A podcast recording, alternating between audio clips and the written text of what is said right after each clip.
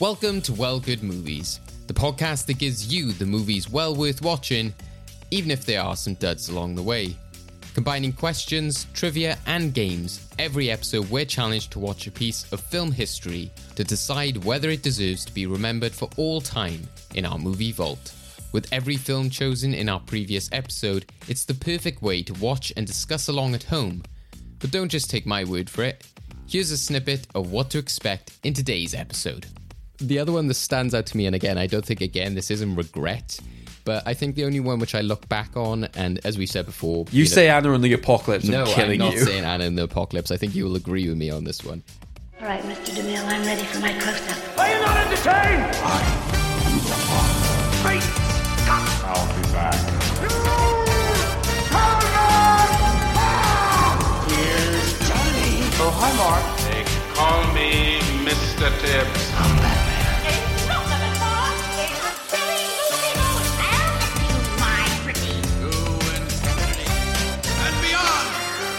You're only supposed to blow the bloody doors off. Well Good Movies. Hello and welcome to Well Good Movies, the podcast that asks which movies are well worth watching and deserve to be remembered for all time. I'm your host, David Oscar, joined by our own Mad Titan, fresh off of our Endgame special. It's Craig McDonald. Happy New Year, Craig. Happy New Year. Although I do want to specify that everyone survived the Endgame special. You're making it sound like I just sort of like snapped half of them out if they didn't get a good score. Well, this is Endgame now, so I'll snap and, you know, you'll fade away. That'd be a grim start to the year. I don't know. It sounds like an absolute blessing in disguise for me. So, any New Year's resolutions this year? Yeah, I feel like I've been a bit too kind to people. Okay. So that's going to change. Right, so like the reverse of Scrooge then. Yeah, basically. Free Ghost visited me and all it did was remind me of my own mortality. So it's number one from here on out. I want to make that film now. Just you get visited by three ghosts and they're just showing you these traumatic things in your life. And you're like, no, I am justified in what I feel. And they're like, no, you need to change. You're like, no. So that would be good. So did you watch anything interesting over Christmas as well? No. Oh, okay. My Christmas was me boarded up and just ignoring everything going on. Well, there was kind of slim pickings, I felt, in some ways, of like new films. Obviously, we had like Glass Onion on Netflix.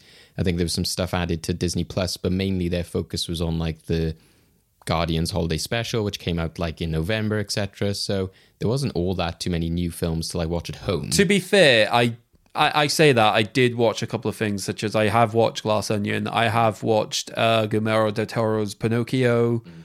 Mm. Obviously I watched the Guardian special. I've watched it a couple times now. I genuinely love that thing. Something we mentioned a few weeks ago, I think, was the Santa Claus series, which I wanted to bring up again because the way that ended, I just thought, I need to tell Craig about this because I think you're going to have the same problem with it as I did. And I'm assuming, again, you don't care for spoilers with this thing. I mean, it's you remember what my Christmas rule is now, and what is today's date? Or just month? What is the month? January. January. Yeah. There's no way I'm touching that thing. Yeah, exactly. I assume you kind of respect the original, you know, premise or concept of like Santa dying and him having to like take over the role, you know, take the coat after he falls off. Does he retire and give it to someone else? Well, the entire concept of the series is that. So from the get-go, he's already like, oh, I think I want to like give this up now. It, you know, times are changing. Right. I need to focus on my family. And the idea is meant to be that in the third film, I think his wife is pregnant, so they've got two children who've grown up in the North Pole and don't know anything about the outside world. So now it's, you know, whatever, right. 15, 18 years later, those are now teenagers and like all they know is the North Pole and Christmas and everything. So he is like, oh, I want to have like a normal life for my family. And the elves are like, oh, well, there is actually a clause which can get you out of the Santa Claus and means that you can go have a normal life and then we'll find a new Santa to replace you. So then the series becomes a part of like, find a new Santa, get him to get readjusted to real life, etc. So okay, part one episode then is like literally they go back to Chicago, they bring in the new Santa and then his family starts living their life. They all are happy with like the way that things are progressing and how they're meeting new people and careers and stuff. But Scott is like sad because he doesn't have like any meaning in his life now, and he's struggling after becoming Santa. So Bernard reappears because a lot of people were upset that he wasn't in the series from the get-go, but understandably he was still like a child slash teenager in the first films, whereas now he's like a 30-40-year-old man who like is quite overweight and doesn't look anything like Bernard anymore, because those elves are meant to be children in those films. Yeah. So he reappears, and they make some cock and bull reason as to why he looks the way he does now. And basically takes Scott on this like Scrooge type journey of like seeing why he was always destined to be Santa and why he should be Santa going forward. So they go back to the moment in which Santa Claus falls off the roof. And he's like, yeah, I get it. You know, like he accidentally fell off the roof. And then the actual Santa that fell off the roof like appears to him, and I'll give them credit, he did look exactly the same. And he was like, no, Scott, that was never what happened. Do you not think it was a bit convenient that I just died from falling off a roof? Don't you think I've done that before? So we then after that go to like this Yuletide hall in which like all the Santas of like generations appear. So like literally people with like religious gear and like Krampus and all different versions of Santa from around the world appear and tell him that he was destined to become Santa. And because Santa was made as this like magical being, that Santa Claus that fell off the roof felt that the magic was starting to fade out because like new technology was coming in, and they felt that the only way to get around that was to get an actual human person to become Santa, and that they could bring in the collaboration of technology and magic together. But also, this is like the really stupid thing.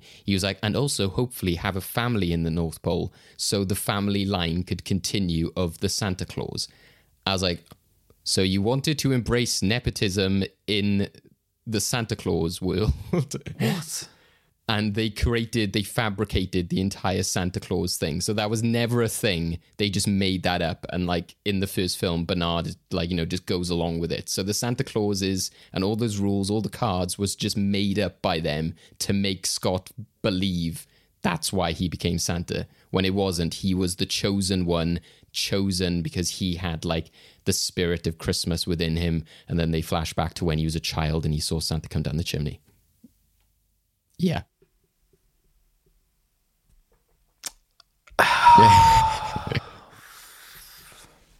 Oh, for God's sake. So I'm assuming you have the same reaction of like the kind of like respectable idea of the dark idea in the first film that like, you know, some guy accidentally kills Santa is like, oh, that was really dark for them to go down. That's kind of fun idea. But no, it wasn't. It was like they had to kind of like make it lighter. It's also just really like, have they not listened to any criticism that anyone's levied against this idea of the chosen one narrative? Mm, yeah. That people are just sort of rightfully rebelling against because it is such a done, stupid idea. Mm. And just like, where's the joy in randomness anymore? Yeah. Like, come on. And I just liked, obviously, as somebody who made something like The Waiting Room, I quite liked the idea of just like, oh, there's this magical world which has all this formality to it. This, you know, the Santa Claus, you know, the idea that the elves are like beholden. Because I think even in that first film, he arrives and he's like, oh, and they're like, you the new guy? And, you know, I love that idea. I love the fact that the elves just don't care. They're like, yep, you're the new Santa, whatever. Are you the one that put on the coat? I like the idea that that could happen again. And potentially Scott could like slip and die and they wouldn't give a shit. They would just move on with the next one. But the idea that they were all under some kind of like guise, I'm like, no, that takes away like what is mainly interesting about that first. And also just this idea of yeah, we want him to bring his entire family here. Yeah. That's not really going to last too long, we consider. It's like guy and wife, fair enough, they have kids. Yeah. Who the hell are the kids going to get with in the North Pole? Yeah, that's true. Yeah.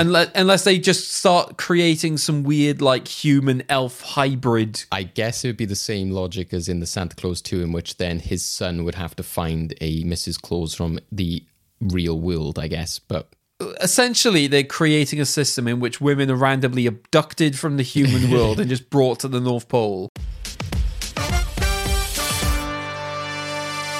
So yeah, that was an interesting watch for me over Christmas. I don't know why I watched it, but I was just like, I watched the old films and I was kind of like, intrigued, but yeah, I wasn't surprised that they just went down this very generic and stupid way of kind of like, oh, let's overcomplicate something, or like try to rewrite it when it didn't even need rewriting at all. Interest in New Year's and Christmas for both of us. Obviously, if you haven't guessed, then it's just me and Craig here for this bonus episode, which is our Movie Vault update. So this is a now annual thing. We did this last year before we started our chain of movies, and we give you an update on everything that was in the Movie Vault prior. And we're going to give you another update today as to what is in there so far from all the episodes we've done. But we'll also be using this as a kind of recap for some of the films that we've recently discussed. We recapped some of them back in our mid-year update, but we'll be talking about some of the ones that we haven't got to sort of look back on since halfway through the year. But we've got some questions that we've had on socials as well. We said today that we are recording our update episode.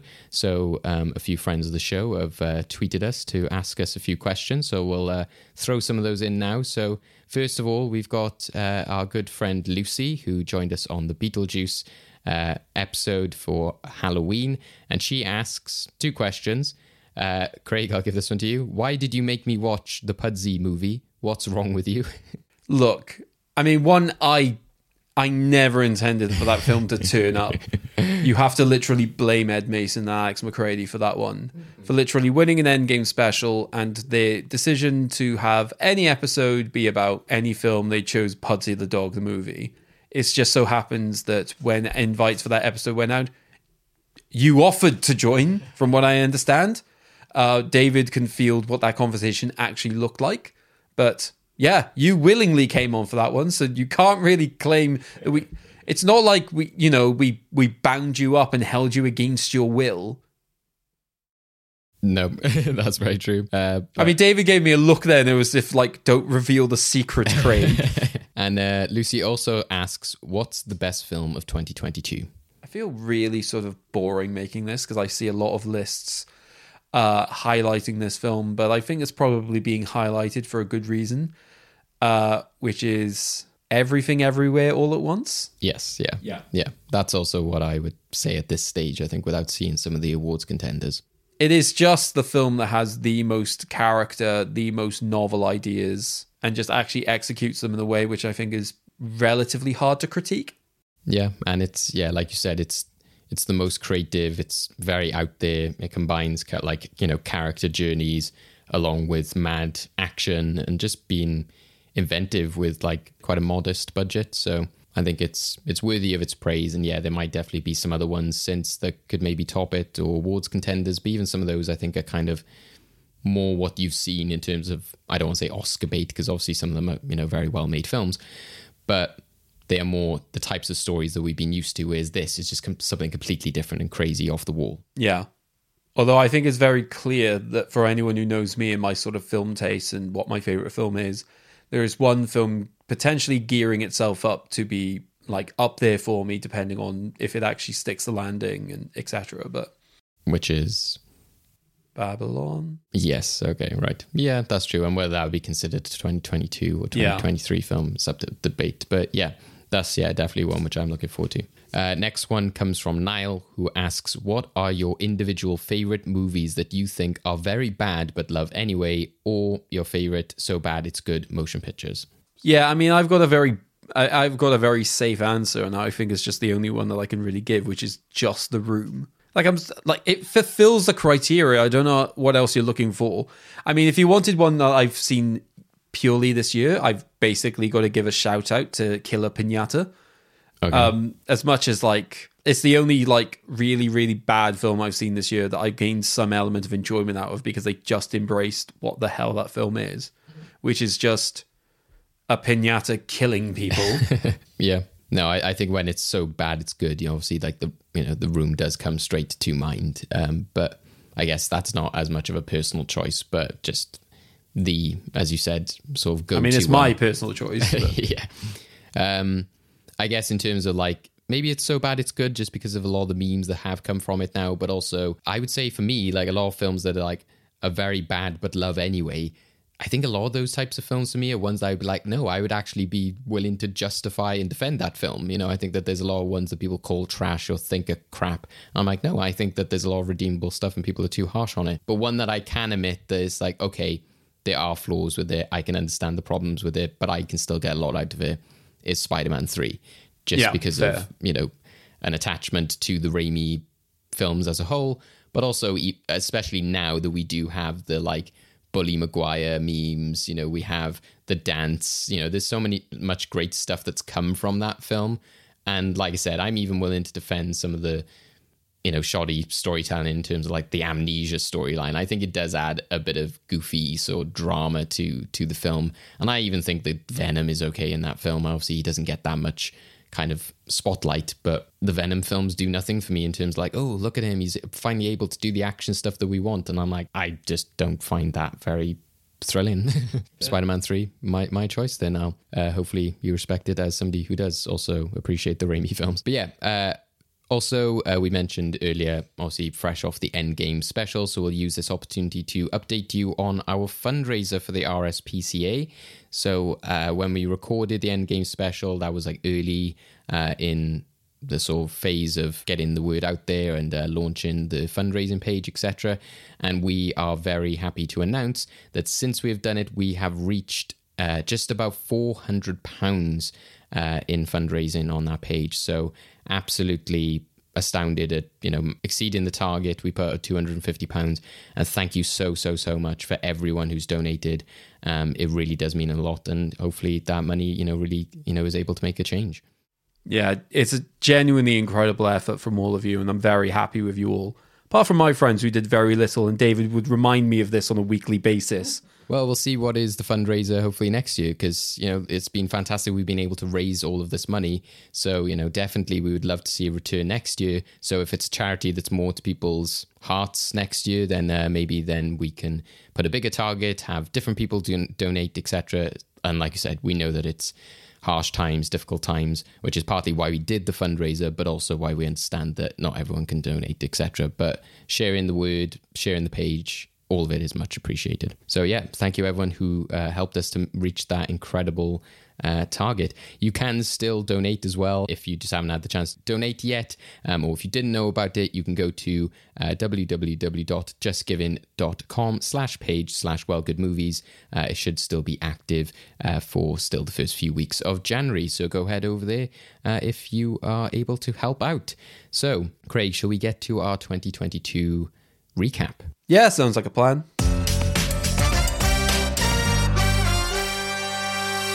So, our 2022 recap, and let's go over the films that we watched in total. So we started off the year, as Craig said, with The Room. So after winning the Endgame Champions Cut, Ed and Alex chose The Room to start us off, and then that kind of led us on our train of movies. So we then since had Sherlock Holmes, Snatch, The Italian Job, The Dark Knight, A Town Called Panic, Akira, Your Name, Dr. Jekyll and Sister Hyde. We recapped all of those in our mid-year Movie Vault update, so if you want to sort of get an overview of those discussions, go check that out.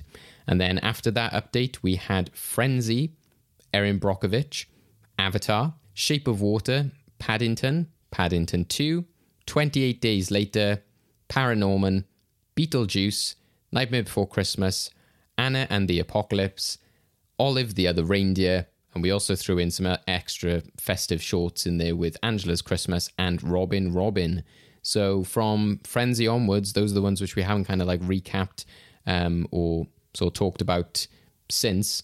Yep. But as a whole, Craig, just looking at the whole 2022 lineup, what are your thoughts on how that year went? Obviously, it was the first year that we were doing the kind of like each film connects to each other, having the guests suggest films to us every episode. How do you think that's gone? And what do you think about the collection of films we ended up with? I mean, I genuinely like the collection. I think in the end, we do get a diverse range of films in the end. It did manage to break the sort of clusters that we had towards the beginning, which, granted, I think there's a degree to which we had to intervene ever so slightly in a couple of instances. So I would like it if we could naturally sort of get that genre crossing a bit more naturally, as opposed to, you know, having times where we have to go, we need an animated film, or we need a season perspective film, or we need sequels in order to bridge the gap. I've said it before, I'll say it again. I think the only thing we actively need, I think we need like a few more car wrecks suggested for our... I think everything that people have suggested has been a degree to which everyone has seen some quality in that film and wants it defended. Granted, we've sort of disagreed on the extent to which we felt that, which is why not everything that we've talked about has gotten into the movie vault, for example. But there's never been anything which is like enjoyably bad, I guess. I guess there's only one film that I think probably the worst film of that group. And I say film because I think like Olive the Other Reindeer, I still do not think of as a film. It is not a film. I think the worst of those films is the one I think is just it wasn't enjoyable. I think you know what film I'm talking about. So even just talking about it to a certain degree just made me feel sick. I would say I would agree in that the collection as a whole, I think, does work quite well. I think you have a good amount of variety in there. I think obviously sometimes, you know, you do get things that sort of stick together. And I think it is important to kind of challenge people and be like, you know, oh, now we want something animated and play to people's strengths, like when you got certain guests coming on. And I guess it challenges them to think outside the box, which led to what's still one of my favorite connections of the entire year, which was The Dark Knight to A Town Called Panic, with Paul having the Lincoln theme of chaos. I just, you know, I thought that was brilliant. And I think still stands out as one of the best connections that we've had. And yeah, I would still say though, like looking at it, it's weird how there is kind of like a general feel or vibe for a lot of the films, even though there are some standouts. It seems like all of them, maybe not every single one, but just as a collection, either has some idea of like identity. There's a lot of stuff about like very gothic themes, like period dark films in there, considering that you've got things like Sherlock Holmes from the beginning, which is like a period sort of film. You're then continuing that a bit with things like Jekyll and Hyde. Then you've got still like the dark kind of spooky elements with Shape of Water and a lot of the Halloween films we have. So I think that's quite interesting. Not sure if that's something that would continue if, like you said, you would just have a lot more variety, or if then 2023 becomes the year of happy, cheesy stuff, or, you know, I don't know. I just think that there are enough notable exceptions throughout the year that I don't personally see that as a trend. Okay. I think there's a degree to which the majority of things that people have suggested have been relatively mainstream insofar as, like, their critical reception. Yeah. Because even the things which I think are a bit more novel, such as, say, like the anime period that we slowly go through, they're still both highly recognized anime movies within the field, and also just known quite widely. So it's unclear exactly. I don't know. I thought with the sort of range of film people that we had over the year, I thought somebody would try and, you know, break the niche a little bit, I think obviously some people have tried. I think probably the most out there thing we actually do end up discussing is probably Dr. Jekyll and Sister Hyde. Yeah. Because that is something I just never heard of.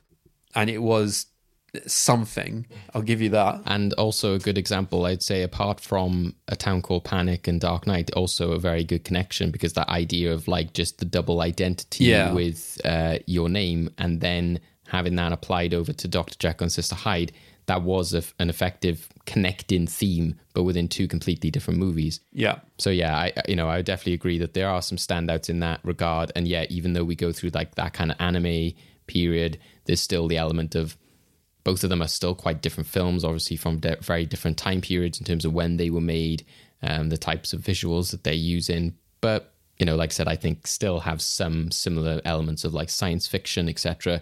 Because I suppose mainly what I'm thinking as well is just certain genres haven't turned up at all. And I think that going into this year, I think similar to you, I'm not so much looking for car wrecks or train wrecks. I would just like to see a few more films which are like, are they worth remembering? So when we look at that, rather than are they worth remembering, because again, it's this big famous film, like, well, of course it is. It's, you know, one of the most celebrated films of all time. I would like to see a few more considered mediocre films or forgotten films to actually say, yeah, is this worth remembering? We forgot about this. So a lot of films that are overlooked or people have forgotten about, or is actually like, hey, this is actually great. It's just that was up against one of the biggest films of the year when it came in the cinema, so everyone forgot about it. So I would love a few more films like that. And also just, like I said, just a few more rogue niche choices, especially in regards to genre. So what genres haven't actually come up then? Because I thought we've had like a fairly good gambit. We have, I think so. I think at one point I suggested a comedy and you were like, oh, I would love to go down comedy at the moment because we were in quite a serious phase. So I think maybe all-out comedy is something that we haven't had as much. Maybe something like Paddington, but... Yeah, I feel like the only outright sort of comedy we've had definitely falls over in the animation category. Yeah. Maybe just like pure science fiction, I suppose we haven't had, you know, we've had dabbled with it, but we've not had anything which is like a pure space film or anything like that. Yeah, sure, I'll give you that. So, yeah, I think that there's still a lot of stuff. I knew I was right about the classification of Avatar then. So there's still quite a few areas we can go down, which I look forward to in 2023. And I think if it's similar to this year, then I think that there's all possibility of that happening based on the people who come on and the type of films that we've already seen suggested. Was there any specific films, like, to you, Craig, that stood out from the entire run, which you like never really, you know, should wish you would watched sooner, or that you already liked but grew a new appreciation for? So I think there's probably going to be three that I highlight here. One is obviously my opinions on A Town Called Panic have not changed. I described that film as this is my new love, and I think there is a degree to which that still stands true. Second is Paddington 2, because obviously, you know when you just sort of have to avoid something because its popularity is a bit of a meme? Yes, yeah. And I was just like, I don't want to sort of break that image in my head. True. But then you have to sort of acknowledge everything that we said about that film as just being correct. And I think there is... And I've actually watched Paddington 2 since, again, which is, I still think is a bit of a surprise that I would do that, but... It still had me tearing up towards the end, so there's something there, and I think there is... I probably should have watched it sooner, but obviously, for those who know the story behind the first Paddington, you'll understand why I stayed away for as long as I did. The third, insofar as like standing out, because it's still stuck with me, it still horrifies me every now and then, is Frenzy. That film has scarred me. Thanks, Mary. I'm sorry. That's all I can really say. Like, I genuinely cannot use in context the word lovely anymore. Like, there are just times, anytime I see a woman walk through a door to go home, I just hear the phrase like, "You're my type of woman," and I just get a bit scared. And just don't get you on a potato truck anytime soon. Yeah, I like. Sorry, it was a nice experiment, but I wish I'd never seen it. Well, as we were saying, like in terms of highlights, I wouldn't put that as like, you know, again, a film that I like loved or anything, because Mary has said herself that like a lot of people will be like, why is that one of your favorite films? So again, I can understand that that's very personal to her, not one that I came away being like, oh, I loved that. But again, what we were talking about, what we would like to see in 2023 and what, you know, ended up in that lineup, you know, I wouldn't take that out. Like I said, I think that it was great that we did get something that was so rogue, so different, you know, so I would encourage people to do that in the future. Maybe just don't scare Craig or traumatize him just as much. Look, I'm sorry. It is just a visceral reaction I had to that film, right? There are probably going to be films in like the same sort of area that will probably not affect me to the same degree. I just don't know what it was about that one film that got me so much.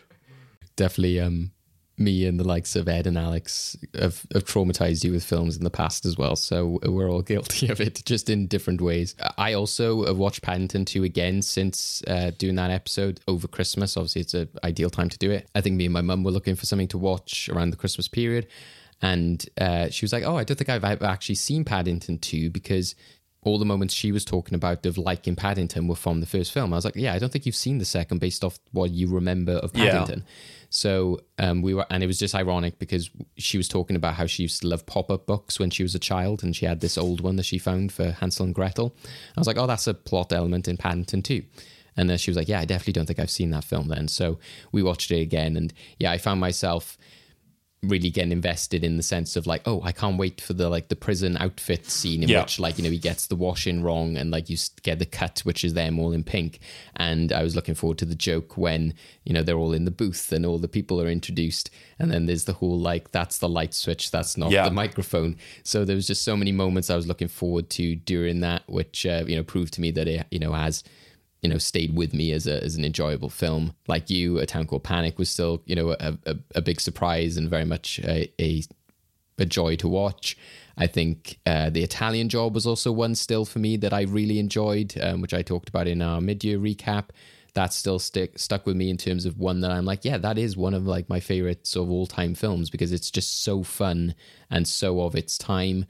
Akira also one, you know, grew a level of respect for it after seeing it once before, but kind of being like, oh my God, that's just such a trip. I don't know what to make of it. Whereas the second time I could kind of like absorb more of it, take more of it in.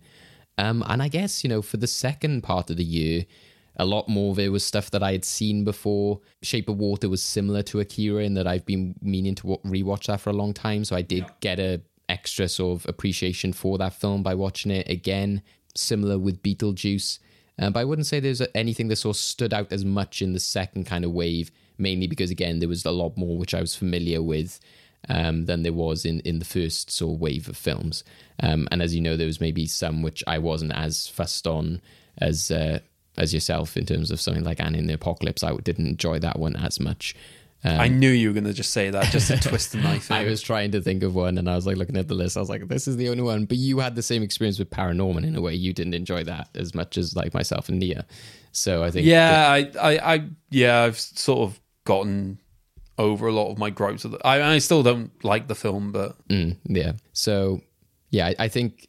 Those highlights still definitely come from the first part of the year, but I'm definitely glad that we got to speak about, like I said, Paddington, Shape of Water, Beetlejuice, a lot of like classics that we've managed to get around to. And just the chaos of ending on Olive the Other Reindeer is, you know, very fun as well. Like that was, again, one of the most inventive connections we've had, you know, in terms of linking one film to another, because that was something that was mentioned in the film, whether it's intentional or not. But I don't think many people would watch that and be like, oh, that's a reference to that like weird animated TV special. And talking about it with, you know, with Mary especially and Chris, it was just fantastic because as we saw with Frenzy, you know, like Mary's got a taste in, you know, the sort of more darker stories. And so then to have that kind of like abundance of positivity from Olive, especially, I just loved when I was like editing that episode and listening back and Mary just being like, just hit the gas, man, just get rid of that dog. And I was just like, yeah, this is just great in terms of like us collectively hating on Olive the Reindeer,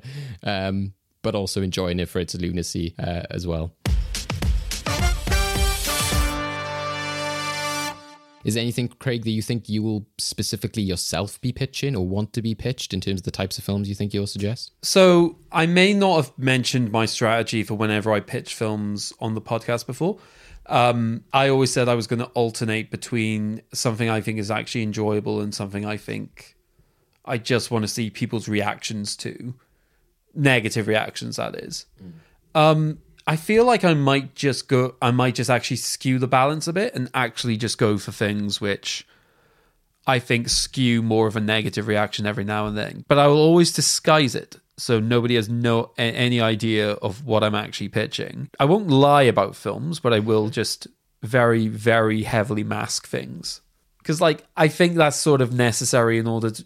Because we talk about this show, you know, appreciating... the good because of, you know, how much it contrasts against the bad. But I think you can only really do that when you have a significant amount of bad to do that against. Exactly, yeah. Yeah, I think for myself, I'm definitely going to kind of be championing older films. I think we had a lot of films which are kind of like more modern this year. So I would love to see a lot more classics, a lot like old school Hollywood, stuff from like different time periods. I would love to see, get some more like old Hollywood films in there.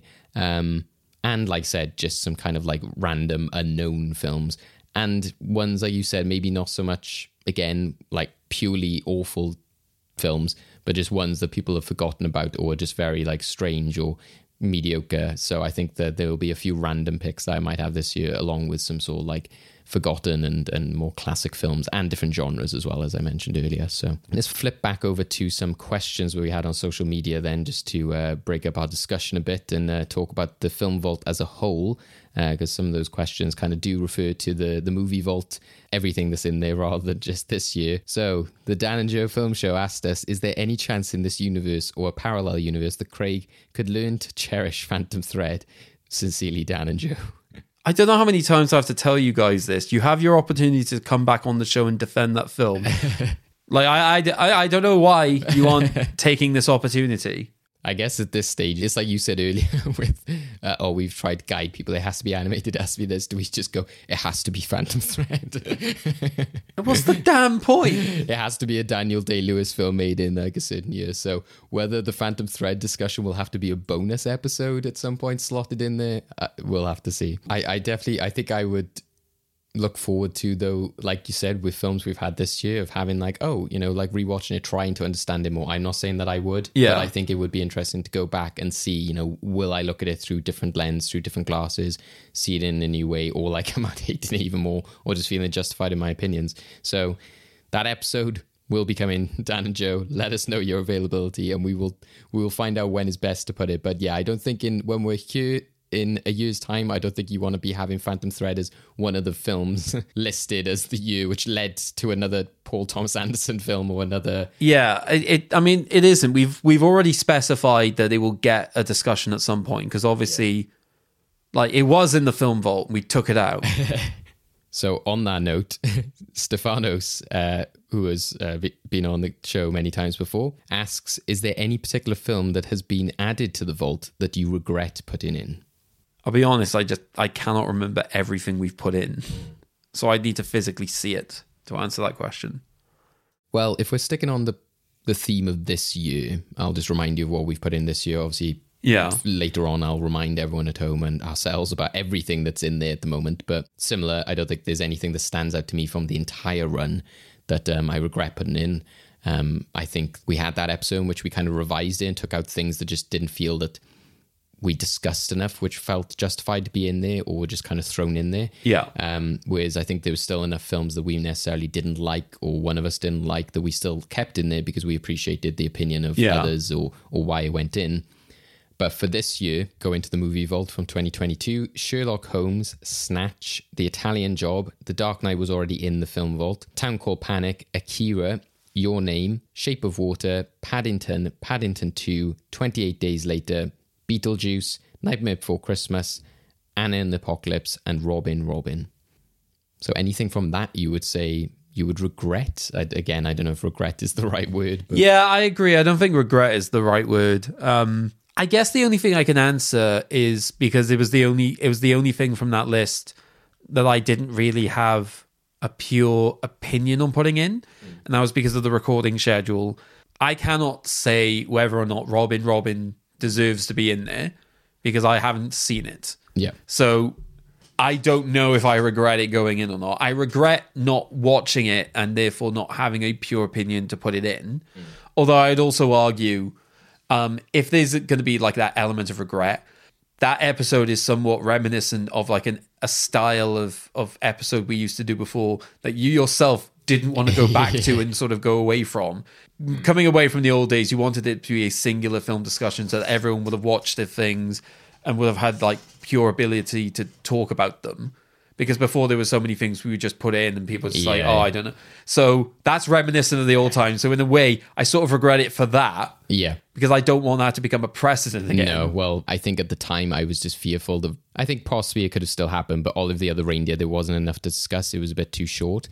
So I think that I put it in there out of the fear that we wouldn't have enough to discuss. Yep. But I think now I regret that I just didn't have the faith that we would still have enough of fun time talking about Christmas, talking about that film, talking about facts, trivia, Christmas, endgames, whatever. Yeah, I definitely, I don't say I regret it because I think Robin Robin, I saw it and it is a beautiful film. It's really endearing and it's a great example of stop motion, which we had discussed many times in the year as well. But yeah, I definitely don't think going forward I'd want to see that come back. I think on reflection, I was like, yeah, this was too much. And I went back to the days of putting several films in there. Or it's discussing several films when you want to give that one film its due. So the other one that stands out to me, and again, I don't think, again, this isn't regret, but I think the only one which I look back on, and as we said before... You say Anna and the Apocalypse, I'm killing you. No, I'm not saying Anna and the Apocalypse. I think you will agree with me on this one. So while I've said that there's ones which I didn't agree with, like Anna and the Apocalypse, I think the time has not aged well on my opinion of Snatch. I think when I look back on all of those films and I'm like, I think justifiably, you know, Reese was on there, one of his all-time favorite films. You know, Paul had a lot of good things to say about it. But for me, I think it hasn't stuck with me that much. I'm glad that I re-watched it. And I think that there is a lot to kind of remember well about it. But Compared to a lot of the stuff we had for the rest of the year and previously in The Italian Job, I still don't think that that maybe is actually one of Guy Ritchie's best works. I tried saying this at the time and none of you would listen to me. So, you're all just like, oh, you didn't grow up with the film. Of course it doesn't strike you in the same way. No, I there was a lot I liked about it, but I think it's just, again, I don't know if it was just, when I look back at it, it wasn't just one of the best or the highlights of the entire run of films that we had. So again, don't regret it going in. So what you're saying is if you had the opportunity to change your vote, potentially. Yes, yeah. I think that's the one which I would maybe go back and say, actually, on reflection or a bit more time to stew, I don't think that I would have agreed that it should go in. So, yep, there's your answer, Steph. And thank you to everyone who sent us questions. Thank you, Dan and Joe. Thank you, Stefanos. And thank you to Nal and Lucy who give us our questions from earlier as well. So, Craig, looking on that second half then, is there anything else that you wanted to pinpoint from Frenzy, Erin Brockovich, Avatar, Shape of Water, Paddington 1 and 2, 28 Days Later, Paranorman, Beetlejuice, Nightmare Before Christmas, or Anna and the Apocalypse, and Olive the Other Reindeer? I still feel Erin Brockovich was robbed, but this... no, in fairness, I'll actually say this now. I think insofar as like remembering things about it going forward, not as much from Erin Brockovich has sort of stood out to me, so I understand it not going in. I still stand by everything I said by the film, but I understand the decision for it to not go in more. Your opinions on Anna and the Apocalypse still astound me. I think I've gone and listened to the soundtrack several times at this point. Like, true. I have, to be fair, I will say I've gone back to those songs quite a bit, but I think again it's just the film as a whole. I couldn't like credit as much, but you know. Yeah, you're wrong.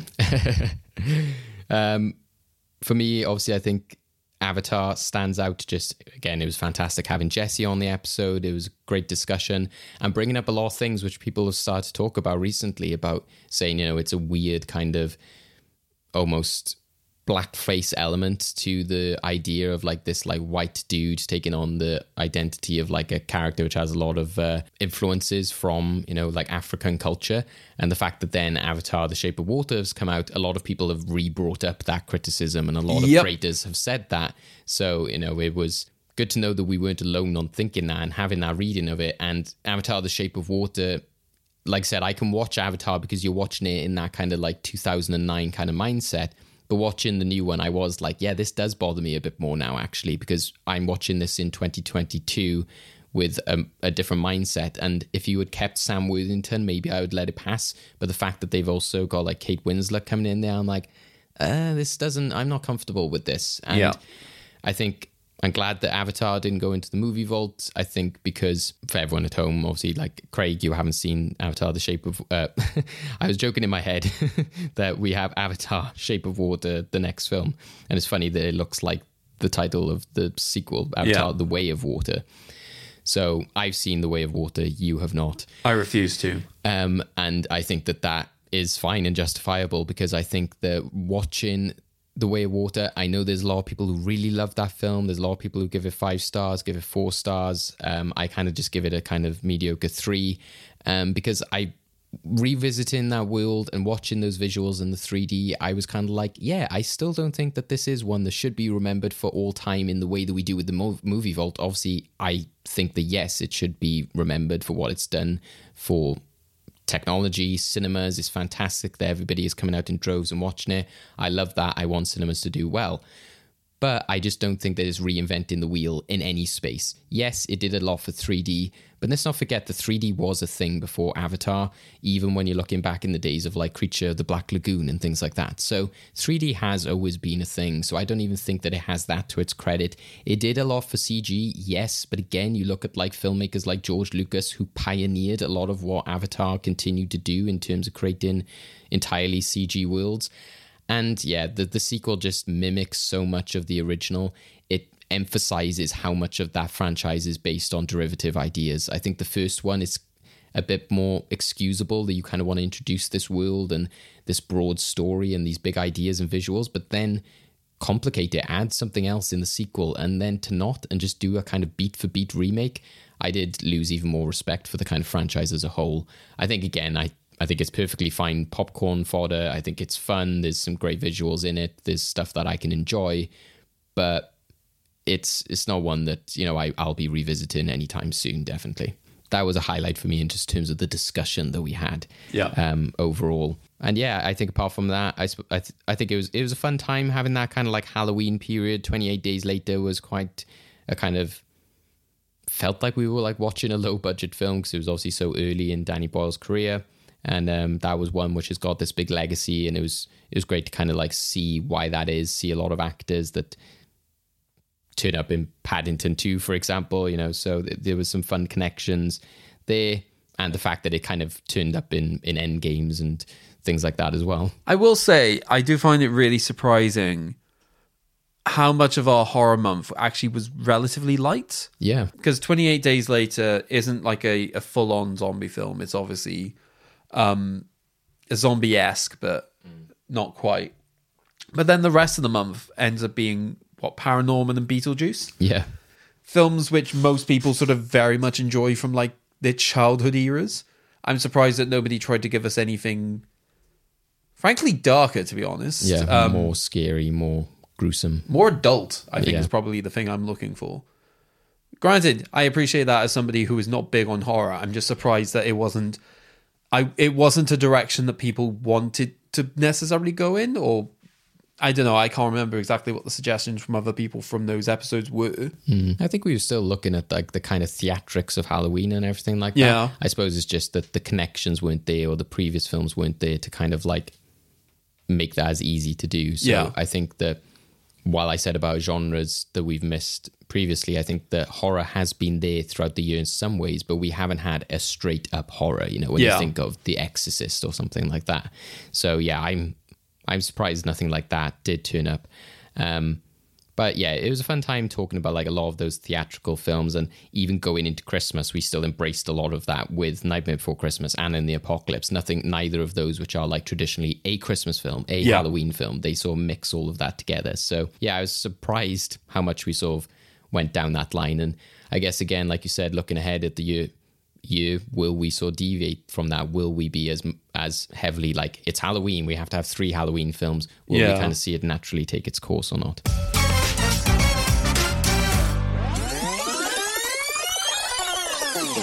Okay, take those podcast episodes, rewind them, and play them again, because it's VHS Corner, editorial edition. So I think it's important to note that there are times where David and I, after an episode has gone out, whether that be relatively soon after it or quite a bit of time after it, we'll look at things that we could have done, whether that be pieces of trivia about the film that would have been worth discussing, notes of discussion that we should have had about certain films, or even just things we should have done in certain editions of the End Games. So I've gone back and I've looked at a couple that I think are sort of important to look back on. So the first thing, and this was even brought up in the episodes, and at the time I did have a defense for it, but the more I think about it, the more it actually would have been fun to see the scramble of it happen, but plus also give David a chance.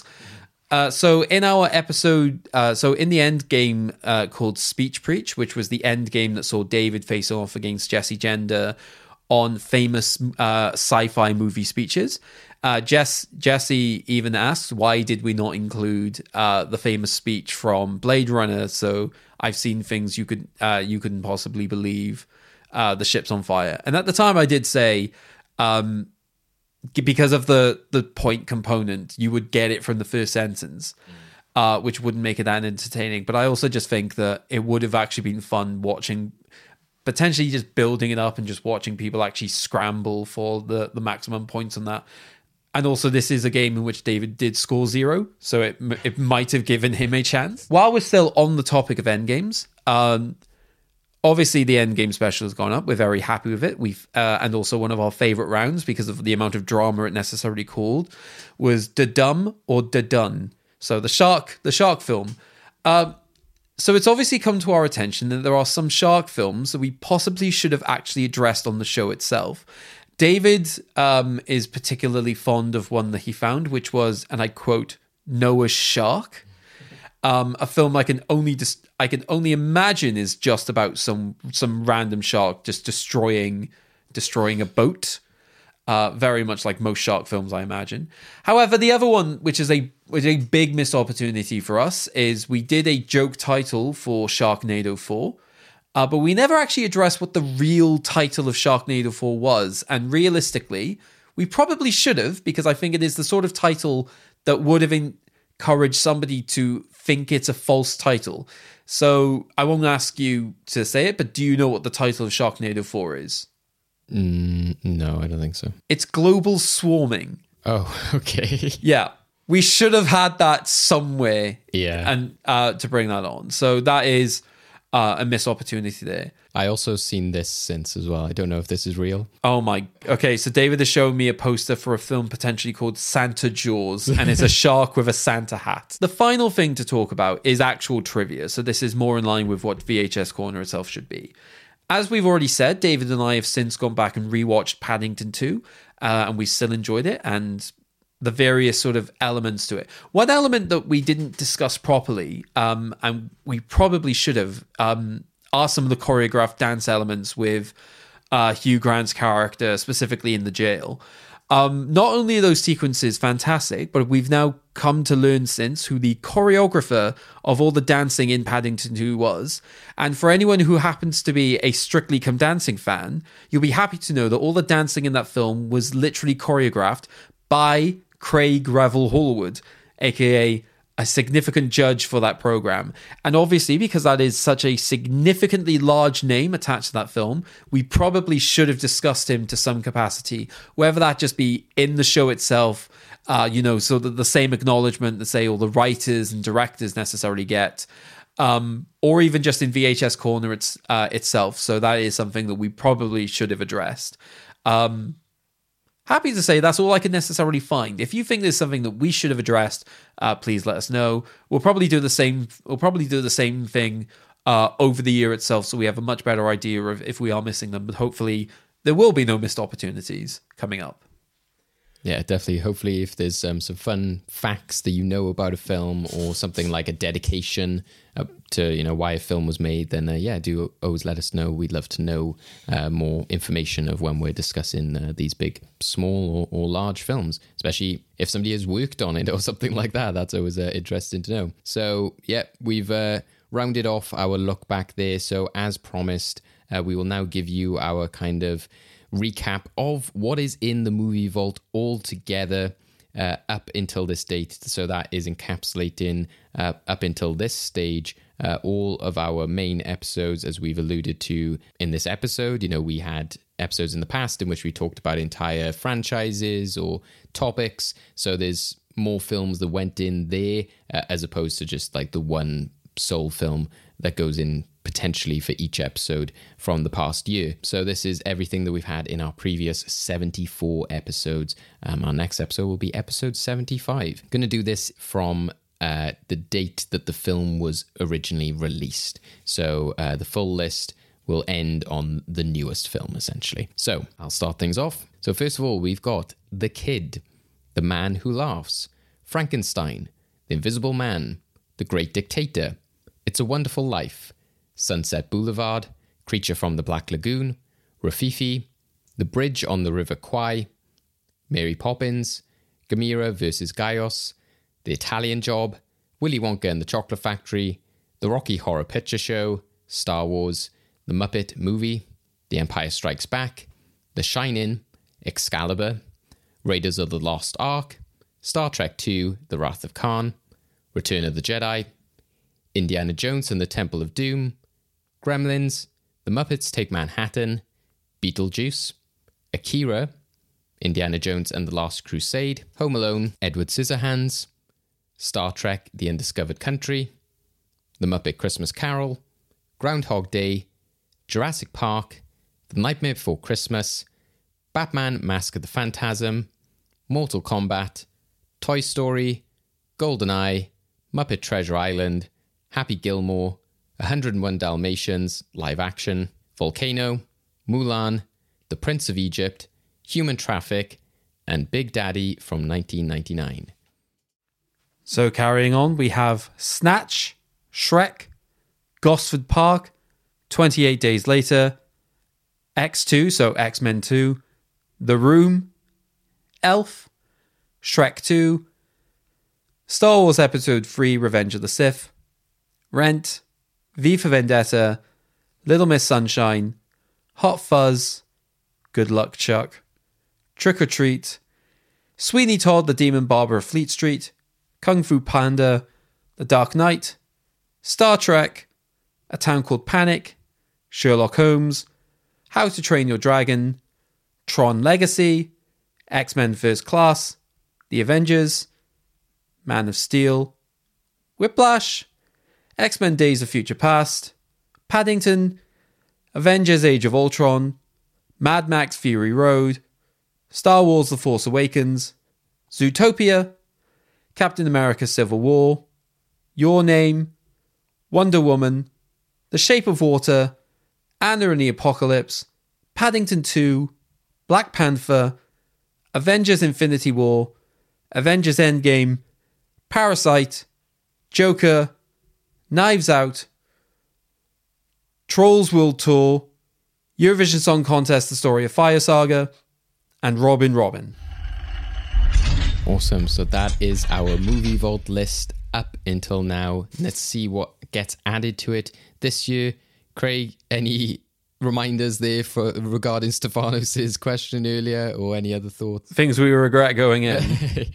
Or just reminders of the list as a whole, how you think it shapes up with everything from this year as well. Yeah, so I mean, there's a lot to enjoy there. Obviously, there are a few that necessarily stand out. Yes, yeah. And the thing is, they have justifications which don't necessarily rely on the quality of film itself, but purely on the circumstance of those films. So, for example, it's still weird to me that things like Trolls World Tour is in there. I think this is a film that neither of us have seen. No. Yeah, and we just couldn't oppose it going in because it was released in a way during a time in which nothing was being released, so we sort of had to acknowledge it. Yeah. The weird circumstances of causing war with the cinemas and charging people at home, and it's very strange. And I also use that as a justification because I know you disagree with it going in. I also think that is the same justification for Eurovision Song Contest going in. It was one of the only things that was a release around that time, and I think at the point where people were just starved for new content, I think even if it's not a conventionally good film by like everyone's metric, I think it was still significantly enjoyable. To the point of just breaking a lot of people out of monotony. So I think it was good to recognize it for that. Yeah, and the whole effect of like Yaya Ding Dong and Yaya Ding Dong. And also it's somewhat become true given that it predicted that the UK would have the Eurovision Song Contest in 2023, and lo and behold, that's happening. Yes, yeah. It's happening, guys. That's very true. Although that also means, according to its logic, Russia is going to win, and I don't think that's true. No, yes, definitely not. So, yeah, and I think, looking back on it, I think it's a solid list. Like you said, there's some stuff which is a bit random in there and you need to know the circumstances behind it. But I think hopefully, like I said, from this year going forward as well, in 2023, is that there will be a few more like niche choices and like, why is that in there? Or things that, you know, we think are like, yes, this is worth checking out, whether it's good or bad. It's well worth watching, as we say, because there's some element of it which is creates a conversation. Quick question, because I'm not sure if I read it out. Did I read out Birdman? No, I don't think that ever went in. I'm genuinely surprised because there was that episode we did before, which was sort of cap of the century, and I know obviously you were a big defender of Birdman winning the Oscar, so I was surprised that we didn't put it in then. I guess a lot of that did get culled because of the whole, like, we didn't discuss it in length element. So a lot of the ones that were kept from that were just the ones which were, like, the favourites of ours, like Whiplash. Yeah, but I'm also surprised you never brought it up in that context. That's what I'm saying. Yeah.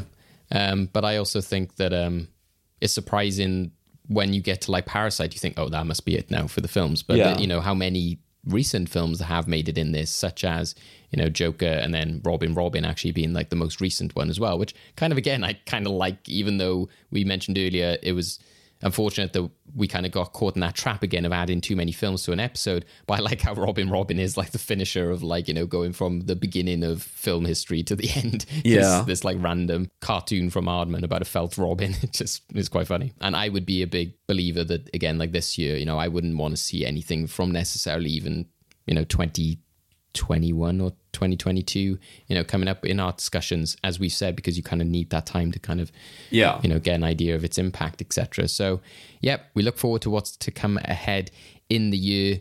and see what we will be discussing, what will be added to the movie vault. Let us know at home if there's anything that you think there should be in there or you would love to see us talk about. Potentially me and Craig can try and pitch it as one of our choices in the end games. We would love to know what you would love to hear us discuss. We're in the end game now. Okay, end game time. I have no idea what's about to happen here, but David apparently is going to be testing me on film knowledge from this year. As, and I quote, revenge for all the guests. So yeah, if we're to make a quick name for this, I guess it's the 2-minute revenge take. So, yep, as Craig mentioned there, I'm going to be testing him on film knowledge from 2022. This is a mix of like film news, film releases that we had throughout the year. You're going to have 2 minutes to answer these. It's just as many questions as you can get through, and then just see what your points are at the end of it. There's no real prize apart from Craig's glory, and just know how much of revenge, I suppose, that we get for Craig putting our guests through this kind of torment week on week. So, Craig, are you ready? Yep. As I said, as many questions as we can get through, you can pass. If it's a wrong answer, we'll just move on. So, starting now. Which filmmaker took over as head of DC Films along with Peter Safran? James Gunn. Correct. How many weeks did We Don't Talk About Bruno spend at the top of the UK charts? 6 weeks? 7. Damn it. Will Smith got in trouble last year for his controversial slap at the Oscars, but what One Direction star caused confusion when defending Smith while speaking in a weird Irish accent? Oh, Liam Payne? Correct. Yeah. In 2022, what film franchise had the return of jokes and criticism for its use of the papyrus font in its title and marketing? Avatar? Correct. What film was considered to be Disney's biggest flop of 2022, amassing to date a box office total of 70 million worldwide? Is that Strange World? Correct. What film was the top grossing movie of the year with 1.4 billion worldwide before Avatar The Way of Water took over? Top Gun Maverick. Correct. An announced remake of comic book film The Crow will have which star of It as its lead actor? Oh, who the hell's it? Pass. Bill Skarsgård. Okay. What film from March 2022 saw Daniel Radcliffe play an eccentric billionaire doing what he wants, yet wasn't playing Elon Musk? Can you repeat the question, sorry? What film from 2022 saw Daniel Radcliffe play an eccentric billionaire doing what he wants, but wasn't playing Elon Musk? Pass. The Lost City. What film starring Harry Styles and Florence Pugh produced arguably more drama behind the scenes and in the press than in the film itself? Don't Worry, Darling. Correct. What part of the title of his new Benoit Blanc mystery film did director Rian Johnson not wish to be present? Can you repeat, sorry? What part of the title of his new Benoit Blanc... A Knives Out mystery. Okay. You've got to give me that. I'll accept that, yeah. So you finished with a total there of 7 points, and that was on your 11th question. So quite a decent result, I think, there. Wait, 7 out of 11? I thought I only passed like twice. Well, that was the 10 questions. Yeah, okay. I got one wrong. Yeah. I got the 6, 7 one. Yeah, fair enough. I think some of the ones which I didn't get to, I'm still tempted to know whether you know. Yeah, go for it.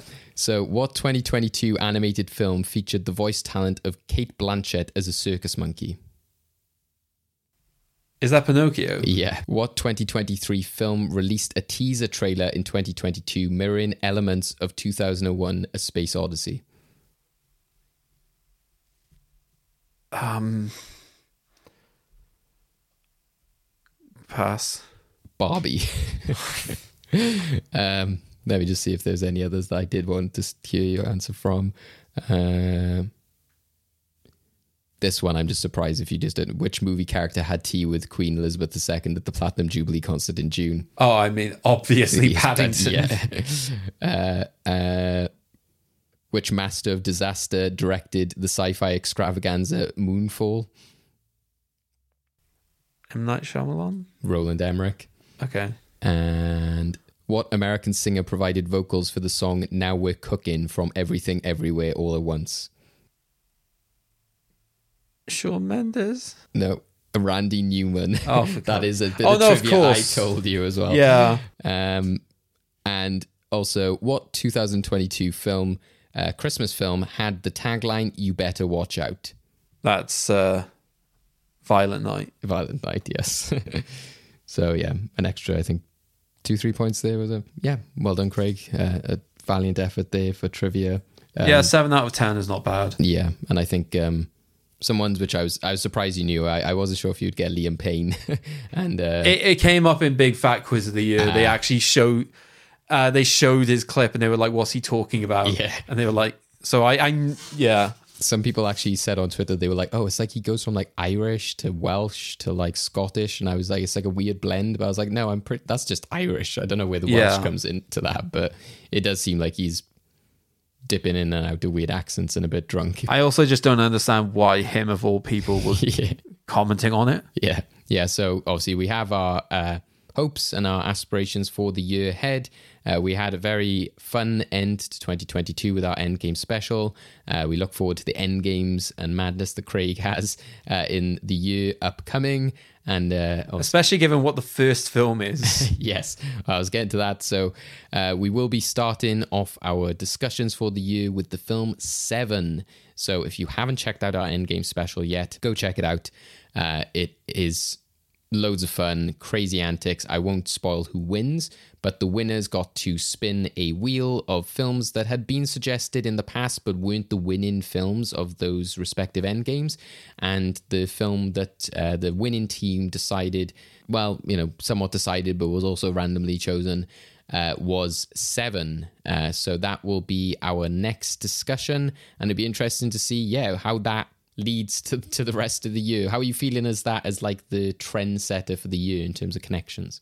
Well, I mean, I haven't watched the film yet, but from what I understand, I think there's a couple of potential avenues that we can go down. It depends on what people do. I think given one of the guests, I have an idea of what they might try and pitch. And I think it potentially will go down the avenue that we were talking about. Nobody's given us like outright horror yet, which could be interesting. Yeah, and I think it's interesting, again, that last year we kind of... Well, I suppose there was Sherlock Holmes wasn't too, like, dark, but again, we're starting with something more serious, and it'll be interesting to see how we divert into the more lighthearted or go back to stuff like animation, etc. So, yeah, at the moment, if you do want to check out Seven, it's available for rental on any of the big rental services, so Apple TV, Amazon... Chile, or of course you can check it out on physical media. Possibly by the time that this episode comes out, it might be on some sort of streaming services. Sometimes they do change weekly, but at the time of recording, it is available to rent. So yeah, thank you once again, guys, for a great 2022. Thank you for joining us in our recap. And if there's any episodes that you've missed, you want to go back and check our thoughts on, do go check them out. Please follow us on socials at Well Good Movies. And let us know if there's anything you hope to see in 2023 us discuss.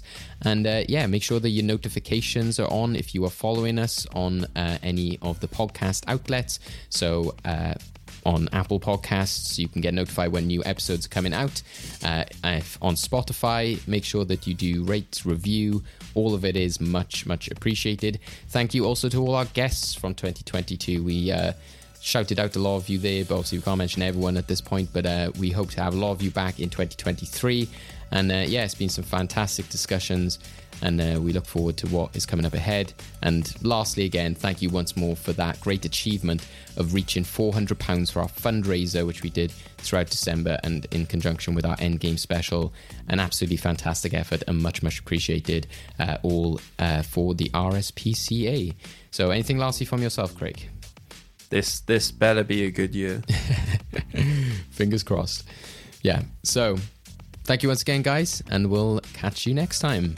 Bye-bye. See you. To keep up with the latest episodes of Well Good Movies, you can listen to us on all your usual podcast outlets, including Apple, Google, Spotify, YouTube, and more.